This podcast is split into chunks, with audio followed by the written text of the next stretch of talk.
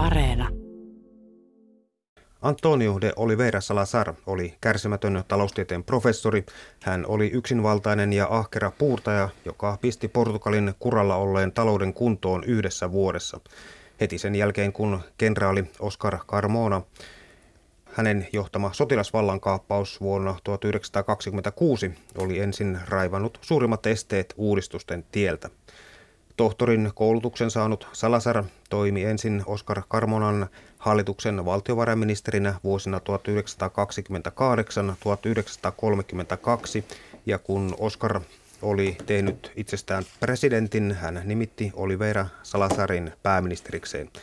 Näin Portugali oli saanut johtoon kahden diktaattorin duon, jossa Oscar Carmona edusti tyrannian jatkuvuutta ja Oliveira Salazar hallinnon keinoja aina vuoteen 1968 asti. Salasarin tullessa rahaministeriksi 1928 maassa oli viimeisen 15 vuoden aikana ollut kahdeksan presidenttiä, 44 hallitusta ja 20 vallankumousta. Valtiontalouden vuotuinen vajaus oli jättimäinen eli nykyrahassa noin 17 miljardia euroa. Rautanyrkki Salasarille nämä olivat vain tilastoja, jotka korjattiin sen enempää kansalta kyselemättä. Tämä on 12 diktaattorisarja ja minun nimi on Raimo Tyykiluoto.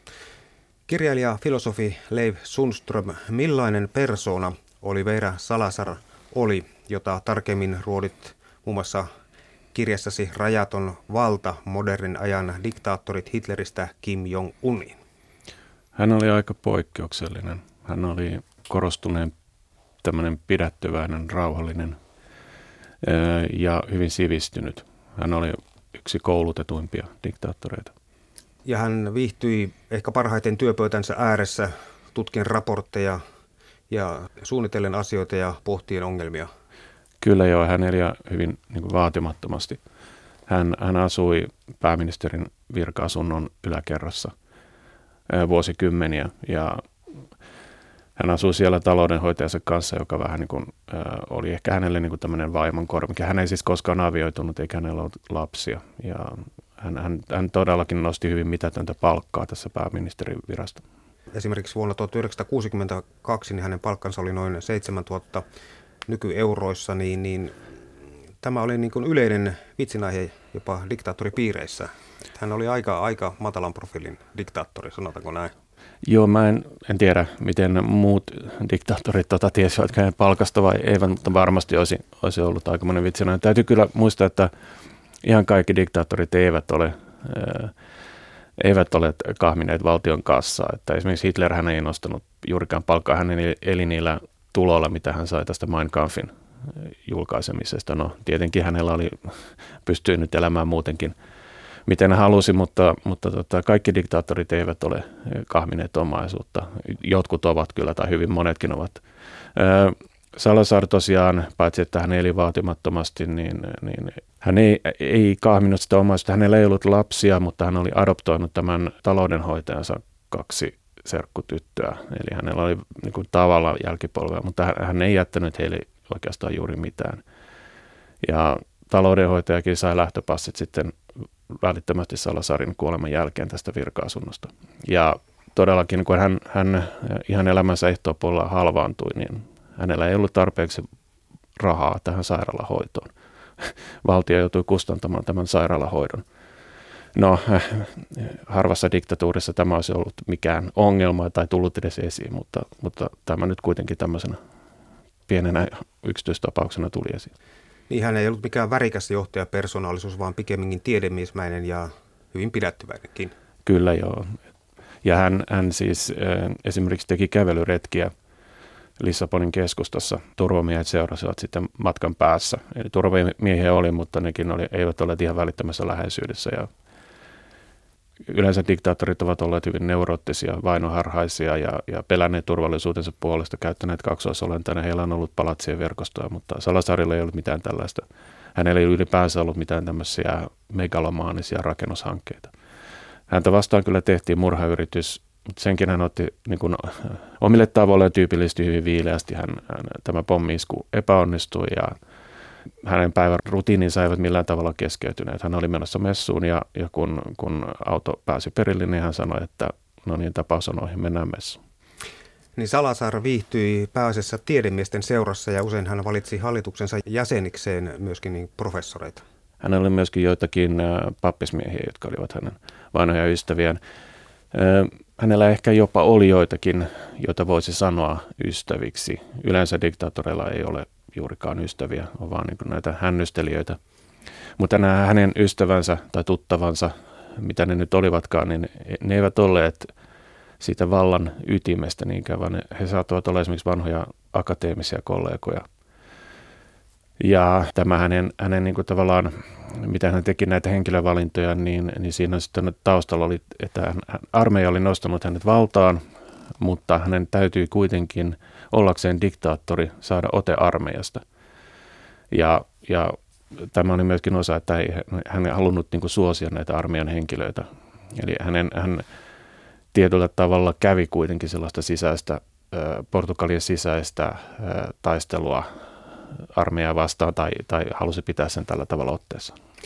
Oliveira Salazar hallitsi Portugalia paitsi tiukalla kurilla, niin myös mahdollisimman vähällä huomiolla, ja hän esiintyi julkisuudessa harvemmin kuin kukaan muu tunnettu valtiomies. Joo, hän ei pitänyt parasvaloista ja hän ei muutenkaan, hän oikeastaan halusi elää vähän niin kuin tavallinen ihminen, mihin viittaa niin kuin nämä kävelyretketkin siellä Lissabonin keskustassa. Ja, ja tota, tai oikeastaan ei edes tavallisen ihmisen elämää, vaan niin kuin elää ihan hissukseen omissa, viihtyy omissa oloissaan. Ja hän ei myöskään ää, tehnyt mitään tämmöisiä ää, suuri, suuria niin kuin, ää, kiertueita tai, tai mahtipontisia valtiovierailuja. Hän ää, kävi ainoastaan kerran Iberian nimimaan ulkopuolella. Sekin oli tämmöinen matka tämmöisen katolisen konferenssiin ennen tätä diktaattoriaikaa. Ja sitten diktaattoriaikana hän kävi ainoastaan Espanjassa. Taisi käydä vain pari kertaa tapaamassa Francoa. Salazar ei pitänyt puheiden pitämisestä, jos hän piti puheen, siinä täytyy olla jotain erityisen painavaa sanottavaa, jonka Salazar esitti huolellisesti sanoja punniten. Ja Salazar väitti itse, että hänellä ei ollut puheenpitäjän lahjoja ja hän vieroksui myös poliittista retoriikkaa. Joo, ja tämä näkyy myöskin siinä, miten hän suhtautui näihin muihin diktaattoreihin. Vaikka Frankon kanssa niin kun oli joitakin tapaamisia, niin hän, hän itse asiassa karsasti sitä Frankon mahtipontisuutta ja tärkeilyä. Franco itse asiassa ehkä enemmänkin kunnioitti Salasaria. Mussolinia hän piti jossain määrin arvossa ennen kuin tämä sitten lähti näihin onnettomiin sotaseikkailuihin. Hitleriä Salazar karsasti koko ajan, vaikka sitten Hitlerin kuoltua, niin Lissabonissa oli suruliputus, mutta hän, hän kummeksui tämän ideologiaa, tämän antisemitismia, rasismia tämän, ja ylipäänsä tämän julkista esiintymistä. Niin, Salazar myöskin vihasi kunniamerkkejä, eikä niiden perään itsekään haikailut vaatimattomuuden ja olemattoman ahneuden takia jätin itse Salasarin pois kirjasta Hirmut hallitsijat 52 diktaattoria ja tilalle valitsi jotain afrikkalaista laatutavaraa, jos näin voi sanoa, mutta kieltämättä eurooppalaista näkökulmasta Salasar on ollut hyvinkin kiinnostava tapaus. Miksi Oliver Salasar tyytyi pääministerin rooliin eikä pyrkinyt esimerkiksi presidentiksi? Tuskin se pelkkää vallanpitäjän vaatimattomuutta oli tällä tavalla niin kuin, oli varmaan hyvä pitää tämmöistä kulissia ja kun hän vieraksui tätä julkisuutta, niin hän saattoi sitten aina sysätä presidentin siihen tavallaan niin kuin keulille, että, että myöntämään näitä kunniamerkkejä ja avaamaan tilaisuuksia. Että hänelle riitti se, että hän pystyi ohjailemaan sitten siellä taustalla näitä, näitä asioita. Ja tämä Carmonahan olisi voinut olla periaatteessa niin Salasarin kilpailija. Eli, eli tota, hän olisi voinut olla tai hänestä olisi voinut tulla Portugalin diktaattori, mutta hän antoi periksi. Eli, eli tota, hän, hän tyytyi sitten siihen kakkosasemaan, siihen Salasarin naapurina. Hän kuoli vuonna 1951. Sen jälkeen valittiin uusia presidenttejä, jotka olivat sitten näitä, käytännössä olivat Salasarin suojattuja, Salasarin valintoja. Salasarin aikaan Portugalin presidentti oli siis todellakin niin kuin lähinnä seremoniamestari, niin kuin, niin kuin tuossa totesit, ja hän vihasi presidentin tehtävän kuuluvaa julkisuutta. Kun Salazar kääri hihat, hän muutti Portugalin korporatiiviseksi eri eturyhmien fasistiseksi valtioksi, voisiko näin sanoa? Joo, tästähän on hyvin paljon puhuttu, että oliko se Salasarin järjestys fasistista vai ei.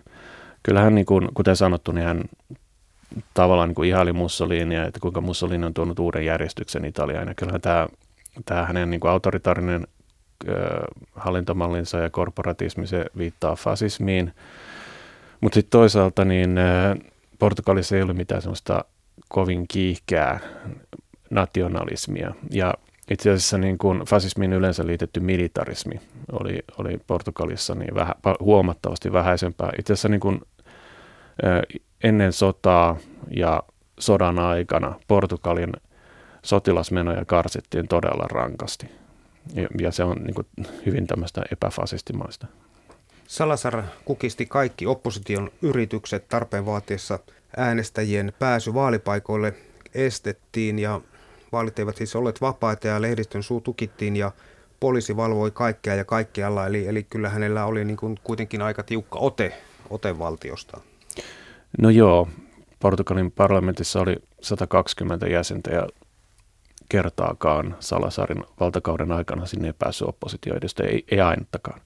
Eli yrityksiä kyllä oli, mutta hyvin usein niin nämä oppositiopoliitikot, heille annettiin jonkunnäköisiä näennäisiä toimintaoikeuksia, mutta sitten vaaleja ei mitenkään tarkkailtu puolueettomasti ja ääntenlaskentaa ei tarkkailtu mitenkään. Ja, ja tota, hyvin usein niin juuri ennen vaaleja nämä opposition edustajat sitten luopuivat ehdokkuudestaan.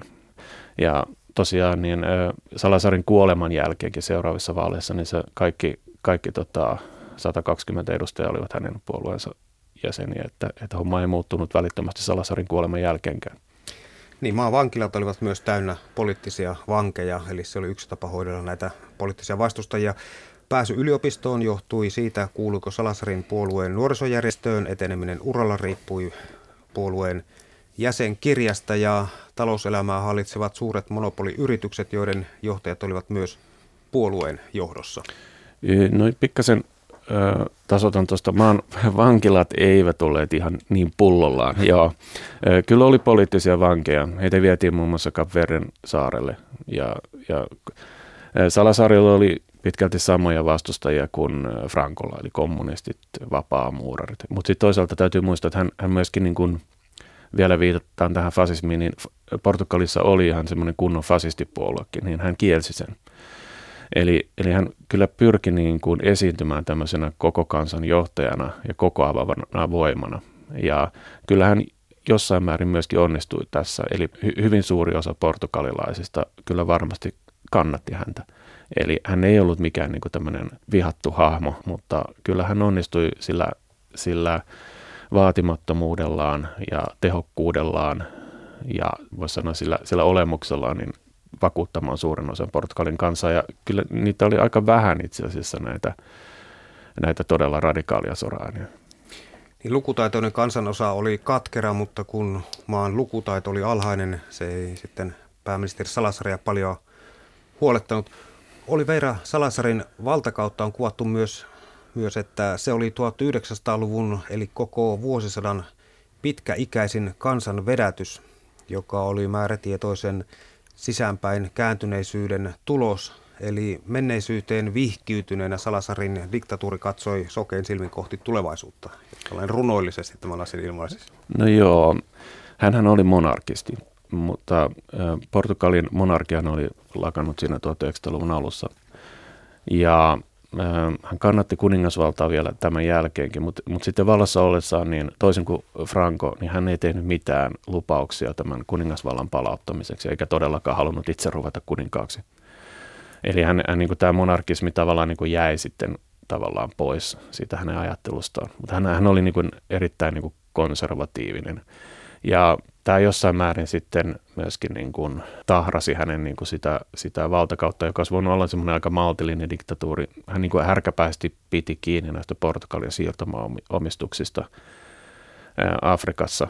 Eli, eli tota, Goa, Intia vei Goan vuonna 1961 ja si, si, siihen Salazar hän ei pystynyt tekemään sille asialle mitään – mutta, mutta Afrikan omistuksille sitä hän kuitenkin niin kuin halusi pitää kiinni ja, ja se vei niin kuin Portugalin näihin siirtomaasotiin.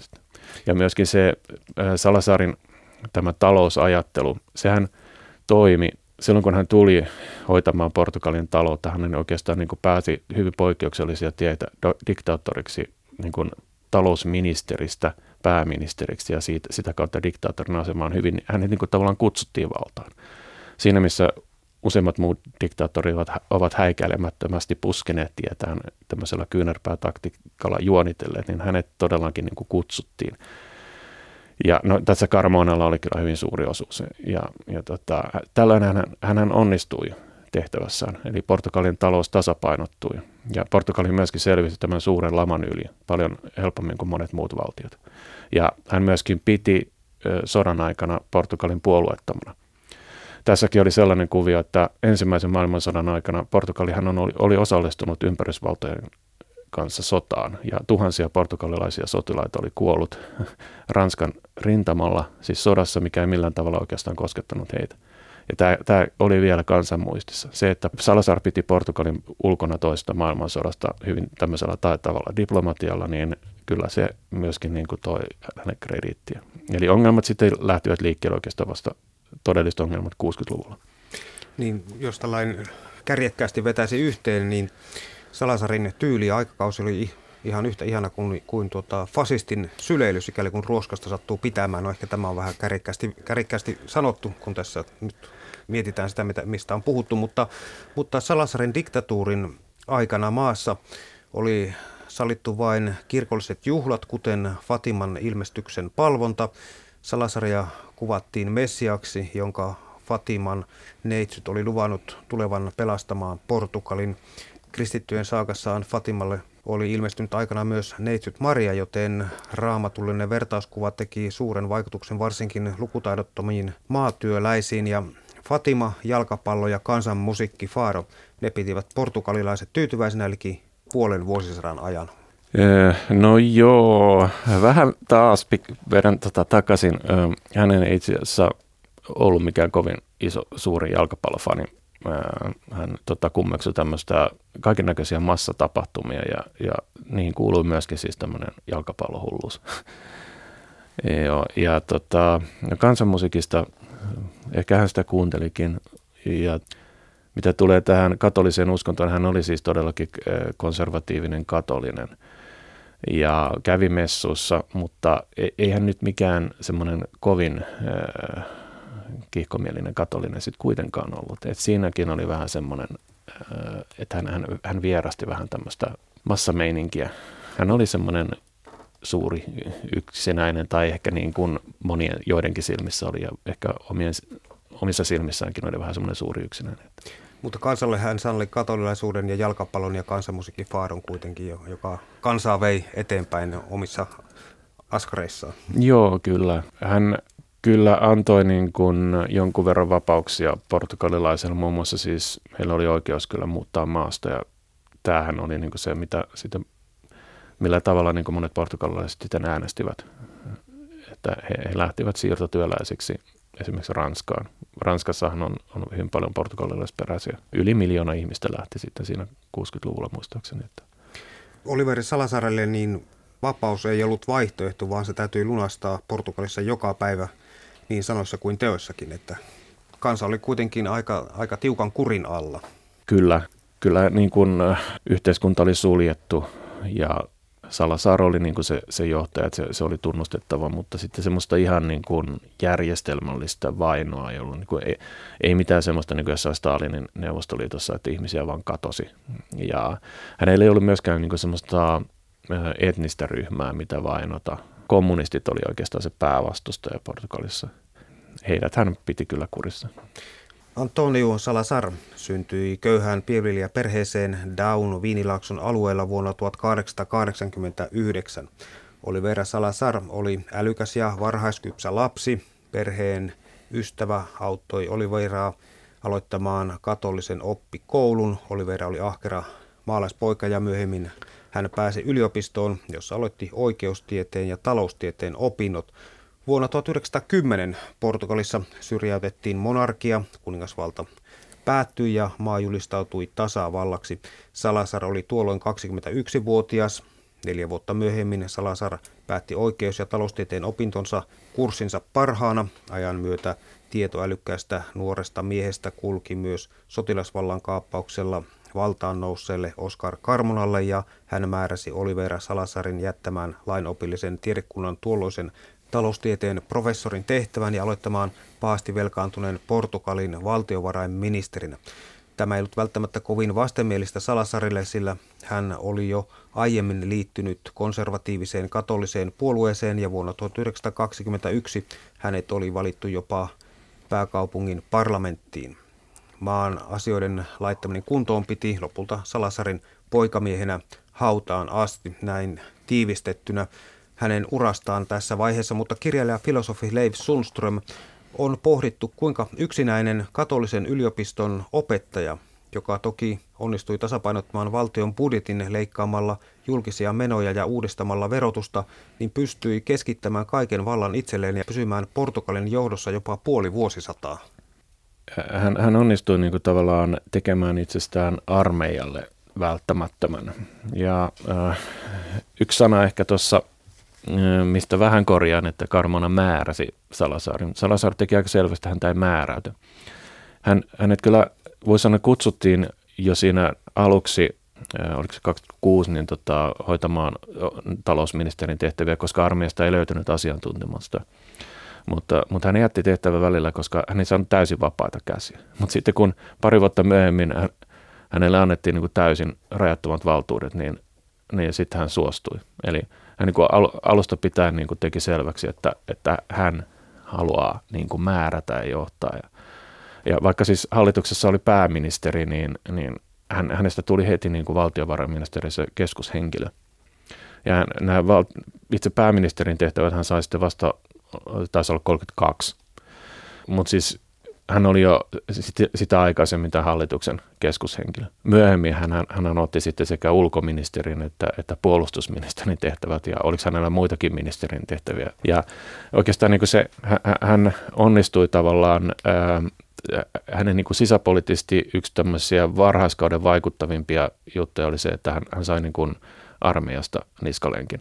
Siinä, missä monet tämmöiset siviilipoliitikot ovat joutuneet niin kuin koko aika varomaan kuuntelemaan armeijaa, olemaan varpaillaan, niin hän nujersi armeijan, teki siitä oman, omavaltaisen välikappaleen. Karmonalla oli kyllä tässä ö, suuri merkitys, että Karmona tavallaan ö, armeijan keskushenkilönä ja presidenttinä antoi ihan Salasarin periksi. Karmona teki siinä 30-luvun vaihteessa aivan selväksi, että hän ei hyväksy yhtäkään hallitusta, jossa Salasar ei ole mukana. Ja tässähän tapahtui myöskin tämmöinen yksi episodi, jossa paikalliset viranomaiset, sotilasviranomaiset määräsivät, että kirkonkelloa ei saa soittaa kello yhdeksän jälkeen. Salasaar, hän ei todennäköisesti suhtautunut tähän mitenkään vakaumuksellisesti, mutta hän näki, että tämä on niin kuin hyvä keino nyt tota, ot, ö, korottaa vähän omaa profiilia. Ja hän, hän makasi silloin sairaalassa, kun oli, oli ollut onnettomuudessa. Ja hän, hän sanoi, että hän, hän eroaa hallituksesta, jos tämmöinen tulee. Ja sitten tässä tapahtui tämmöinen hänen tavoilleen vähän poikkeuksellisen teatraalinen juttu, että kaikki hallituksen muut ministerit ja myöskin Karmoona kokoontuivat sinne sairaalaan hänen sänkynsä ympärille ja pyysivät häntä jatkamaan. Ja, Salasaar sitten jatkoi ja hän jäi itse asiassa ainoaksi ministeriksi siitä edellisestä hallituksesta ja, ja, tota, ja armeija antoi periksi. Ja tämä on sinänsä ihan mitätön juttu, mutta – mutta se oli niin kuin merkki siitä, että, että Salazar on korvaamaton ja armeijan on annettava myös hänelle periksi ja presidentin ja kaikkien muiden ministerien. Salasarin ja kannattivat järkkymätön usko itseensä ja ankara sekä kunnianhimoinen työmoraali. Ja kun hänestä tosiaan tuli maan pääministeri vuonna 1932, hän aloitti heti perustuslain muokkaamisen vastaamaan omia tarpeitaan ja näin hän loi itselleen myöskin diktaattorin valtuudet. Ja Salazar pysyi vallassa myös taitavan nimityspolitiikan ja upseeriston erimielisyyden seurauksena. Upseeristo oli hyvin perso ylennykselle ja siitä seuranneille taloudellisille edulle, joita pelimerkkejä Salazar käytti myöskin aika taitavasti. Että hän, hän oli kaikin puolin taitava, hoiteli asioita älyllisesti eikä väkivallalla. Joo, kyllä. Kyllähän joitakin hänen vastustajan sitten kuitenkin salamurhattiin siinä 50-luvulla muistaakseni. Ja tota, ja kommunisteja istui sitten yli vuosikymmenenkin vankilassa. Mutta hänen päävastunsa Alvaro Cunhal, niin tota, hän oli yli vuosikymmenen vankilassa, sitten dramaattisesti pakeni sieltä.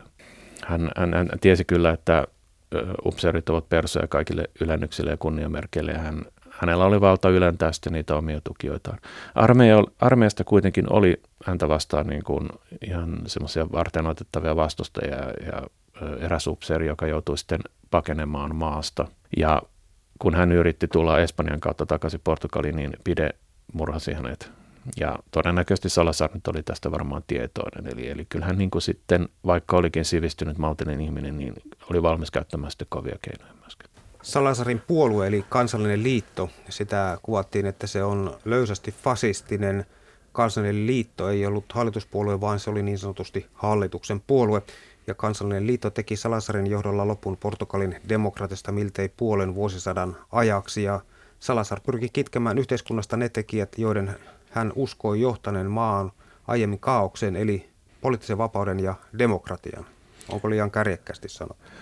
No ei, kyllä ei Portugalissa ollut niin täysiä kansalaisvapauksia todellakaan, eikä demokratiaa, todellista demokratiaa, että hän, hän ei niin kuin pitänyt niitä arvossa, että hän oli niin konservatiivi, usko enemmän semmoiseen monoliittiseen yhteiskuntaan, jossa ja kuten sanottu, niin hän oli monarkisti, että jolle olisi itse ollut Portugalin johtaja, niin olisi varmaan halunnut nähdä siellä sitten vahvan kuninkaan johtajana ja semmoisen hyvin perinteisen katolisen luokkayhteiskunnan. Paitsi että eli itse vaatimattomasti, niin hän ei nähnyt niin semmoisella talouskasvulla mitään, mitään erityistä merkitystä, että kansan pitäisi jotenkin, tai kenenkään muunkaan pitäisi niin kuin vaurastua jotenkin yli tarpeidensa. Esimerkiksi kun Afrikasta löydettiin öljyä, niin hän vaan taisi to, tokasta, että mikä vahinko. Et tota, hän, hän, ei, ei sen öljyn takia hän, hän ei tota, pitänyt Afrikasta kiinni, vaan, vaan ihan sen takia, että hän piti niitä niin kuin osana Portugalin, vähän niin kuin Portugalin maakuntia. Mainittakoon, että hän ei koskaan käynyt Afrikassa. Hän ei, hän ei niin kuin vierailta Angolassa tai Mosambikista Kinean-Bissaussa katsomassa näitä alusmaita. Köyhyys oli ikään kuin ma- maassa hyve tuohon Salasarin aikaan. Voisiko sanoa, että Salasarin tähtäin oli alusta asti niin nationalistinen, autoritäärinen ja jopa osin fasistinen valtio, eli demokratia oli Salasarille kulunut uskonkappale? Joo, eihän siihen niin kuin millään tavalla uskonut. Tämä fasismi, se oli aika pehmeätä ja fasismiin on yleensä liitetty se henkilökultti, ei hän yrittänyt rakentaa mitään henkilökulttia. Ja myöskin fasismissa ollut vähän se, että Mussolinin Italiassa kuitenkin yritettiin uudistaa yhteiskuntaa, luoda vähän niin kuin semmoista uutta ihmistä. Mutta, mutta Salasaarin Portugalissa haluttiin enemmän pitäytyä siinä vanhassa. Eli, eli tavallaan torjua ne, ne tämmöiset uudet hömpötykset ja, ja tosiaan myöskin se, että to, oli, oli ihan tämmöinen kunnon fasistinen puolue, niin, niin äh, Salazar kielsi Niin vaikka Portugalin perustuslaissa puhuttiin oikeuksista, vapauksista ja vallan jaosta käytäntö Salasarin valtakaudella osoittautui kuitenkin toiseksi. Ja kun tilanne kävi kuumaksi, järjestettiin vaaleja demokraattisen kehitysprosessin nimissä, mutta vaalien tulokset väärennettiin ihan järjestelmällisesti. Joo, ja myöskin niin kuin tässä jo ennen vaaleja niin kuin tehtiin ehdokasasettelussa ja, ja opposition toiminta tehtiin niin vaikeaksi, että, että monet jo ennen vaaleja luopuivat. Ja jos ei nyt muuten, niin sitten äänten laskennassa varmaan saatiin toivottu tulos. Että mainittako, että sitten tähän Portugalin tämä järjestössä, niin sehän kuitenkin sitten aika sujuvasti niin kuin hyväksyttiin ulkomailla sodan jälkeen, että, että jo hyvin varhaisessa vaiheessa, niin no oikeastaan perustamista lähtien, niin Portugalista tuli Naton jäsen. Salazar ei, ei suhtautunut Yhdysvaltoihin mitenkään todella niin kuin kritiikittömästi, mutta, mutta kyllä niin kuin lännessä hyväksyttiin sitten tämä hänen valtansa. Leif, Salasarin salainen ase oli Portugalin salainen poliisi, eli PIDE, johon tuossa aikaisemminkin mm. jo viittasit. Kuinka merkittävä väline tämä oli Salasarin politiikan toteuttamiselle tämä salainen poliisi? No, kyllähän se oli niin kuin semmoinen viimeinen keino, että jos ei niin kuin tämmöiset pehmeämmät keinot auttaneet, niin sitten PIDE puuttui asiaan. Ja tosiaan niin kohtuuden nimistä täytyy sanoa, että PIDE ei ollut mikään gestapo kuitenkaan, että myös suurvallat vakuuttivat ystävyyttään Salasarille, tosin hänen todettiin olevan diktaattori, mutta sen ei sallittu haittaavan muutoin hyvää ilmapiiriä ja papitkin maalasivat Salasaria pyhimykseksi ja kalastajat kuvasivat johtajansa raamatulisi vertauksen Jumala taivaassa, Salasar maan päällä. 1950-luku oli Salasarille pääosin suotuisten tuulten aikaa vielä vuonna 1959, kun Salasar täytti 70 vuotta. Lissabonilainen Avoslehti kirjoitti pääministeristä, että hän ei ole vanha, sillä ajattelijat eivät vanhene koskaan. 1960-luvulla sitten alkoi pikkuhiljaa kelkka kääntyä Salasarin maineen suhteen. Siirtomasodat olivat käännekohta Salasarin diktaattorin uralle. Afrikassa Portugalin hallinnassa olivat vuosisatojen ajan olleet Angola, Mosambik ja Portugalin Guinea, eli nykyinen Guinea-Bissau ja Cap Verden saaret. Salasar vahvisti voimakkaasti ja epäröimättä Portugalin sotavoimia siirtomaiden puolustamiseksi ja se söi jopa 40 prosenttia valtion budjetista, niin kuin tuossa alussa viittasit. Ja tästä huolimatta 1961 itsenäisyystaistelut alkoivat Angolassa, josta ne sitten levisivät vuonna 1962 Guinea-Bissauhun ja lopulta myös Mosambikiin vuonna 1964. Ja tämä ei tiennyt sitten Salasarille kovin hyvää. No ei, ja ylipäänsä siitä tuli siis Portugalille ihan hirvittävä riippakivi maa, joka meni ensimmäisenä Afrikkaan, lähti sieltä oikeastaan viimeisenä ja lähtivät sieltä hy- todella äkkiä. Ja nämä maathan ajautuivat sitten Anglia ja Mosambik sisällissotien, kun tämä valtatyhjö koitti. Ja siinäkin mielessä oli vähän outo, että, että Salasaar, tämmöinen käytännön mies, niin hän sitten niin, kuin niin härkäpäisesti halusi pitää niistä kiinni. Salasar puolusti siirtomaasotia sanomalla, että eurooppalaisten valtioiden kiireellinen luopuminen afrikkalaisesta alueesta on rikos mustaa miestä kohtaan ja Salasarin mukaan Euroopalla oli elintärkeitä velvollisuuksia täyttämättä Afrikassa ja Afrikka, afrikkalaisille ei ole mikään ratkaisu. Järki ja oikeus on uhrattu perustettumille aatteille ja kuohtaville tunteille muotoili Salasar. Eli hänellä oli varsin selkeä näkemys omasta onnistuneesta Afrikka-politiikastaan, joka ei kyllä ollut niin kuin muiden maiden mukainen. Joku on sanonut, että eurooppalaisten olisi pitänyt lähteä sieltä niin kuin asteittain ja, ja niin kuin huolehtia siitä, että instituutiot pääsevät kehittymään. Ja Salazar tavallaan oli tässä niin kuin oikeassa, että seurauksena on mahdollisesti niin kuin sisällissota ja, ja neuvostoli, hän pelkäsi, että Neuvostoliitto kaappaa nämä, nämä maat sitten niin kuin hallintaansa ja, ja, tota, en, ja Neuvostoliittohan ottikin etupiirinsä sieltä joitakin maita. Tämä, tämä, miten portugalilaiset lähtivät sitten loppujen lopuksi, niin sehän oli just sitten niin kuin, varmaan esimerkki siitä, mitä Port, niin kuin Salazar niin kuin juuri varoitti, että sillä tavalla ei pidä lähteä, että yhtäkkiä. Niin, Salasarin mukaan, kun kansainväliset avustusjärjestöt tarjosivat apua alikehittyneille maille, niin vaarana oli, että muodostuisi aivan uusi kolonialismin muoto, kansainvälinen kolonialismi. Ja jos Euroopan vallat ja valkoinen mies hylkää Afrikan tilalle, tulee kommunismi, ja Salasar sanoi portugalilaisten sotilaiden taistelevan sen puolesta, mikä afrikkalaisille on parasta. Eli hän, hän oli varsin yksioikoinen tämä näkökulma, että siinä ei paljon vaihtoehtoja ollut. Hänellä ei ollut rotuajattelua. Hän, hän karsasti esimerkiksi natsia tätä antisemitismiä ja rotuoppeja hän ei, ei ollut varmaan sen enempää rasisti, mitä ehkä tuon ajan niin tämmöinen valkoinen elitistinen mies on, mutta hänellä oli hyvin tämmöinen holhoava asenne. Vähän niin kuin Portugalin kansaan oli, että ei sen tarvitse nyt vaurastua, ei sen tarvitse nyt välttämättä niin hirveästi sivistyä, että riittää, että sitä nyt sitten sieltä ylhäältä ohjaillaan, niin vähän samanlainen asenne hänellä oli sitten Afrikkaan. Niin hän oli aika taantumuksellinen ajattelussaan loppujen lopuksi ehkä kuitenkin. Diktaattori Oliveira Sara Sarin tapaa ajatella kuvat ehkä parhaiten hänen julkisuuteen antamat lausahdukset aikanaan. Hän on todennut muun muassa, että velvollisuuteni ei ole miellyttää ihmisiä, vaan minun on hallittava. Ja hän on, Salasar on todennut myöskin, että rajattomat vapaudet tuhoavat itse itsensä, siksi vapautta on rajoitettava. Ja demokratiasta, niin hän on todennut, että poliittinen demokratia, niin kuin sitä länsimaissa harjoitetaan, se on jo kauan sitten menettänyt merkityksensä. Ja Neuvostoliitosta Salasar totesi, että neuvostoliittolainen kommunismi on ironiaa. Kommunismin tarkoituksena on palvella ihmistä ja hävittää valtio. Neuvostoliitossa kommunismi palvelee valtiota ja hävittää ihmisen.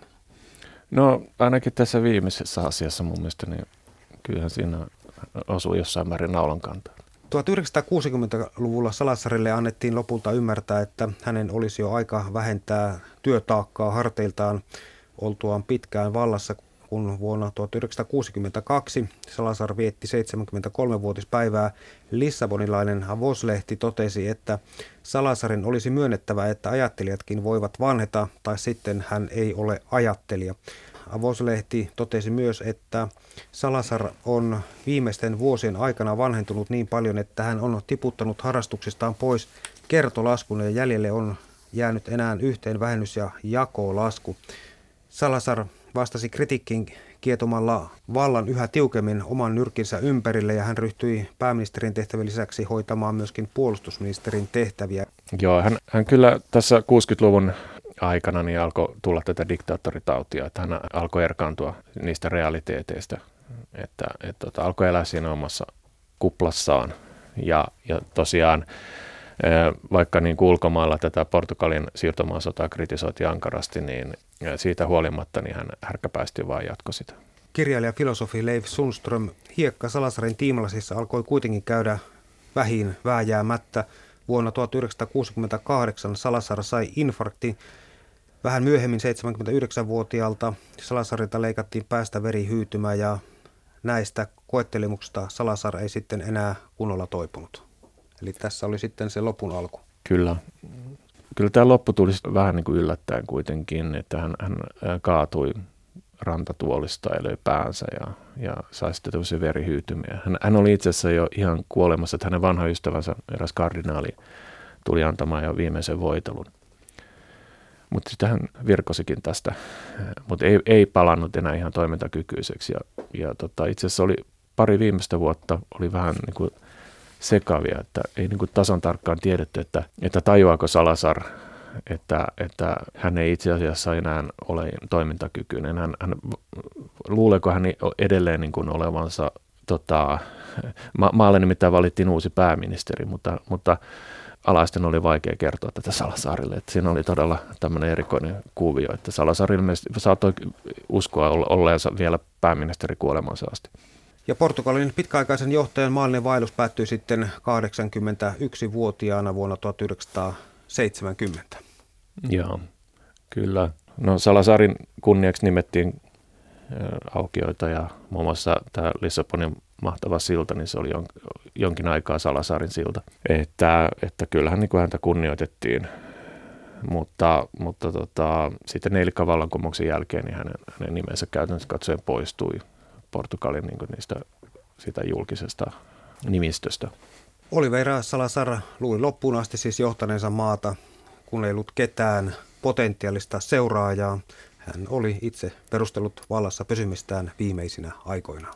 Joo, nykyisinhän monet ihmiset muistelee Salasaria lämmöllä Portugalissa, varsinkin vanhemmat ihmiset.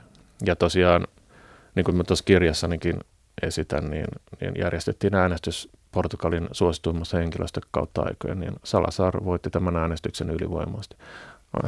Hassu piirre, hänen kakkoseksi tuli tänne, tämä hänen verivihollisensa, jota hän piti yli vuosikymmenen vankilassa, Alvaro Cunhao, kommunisti.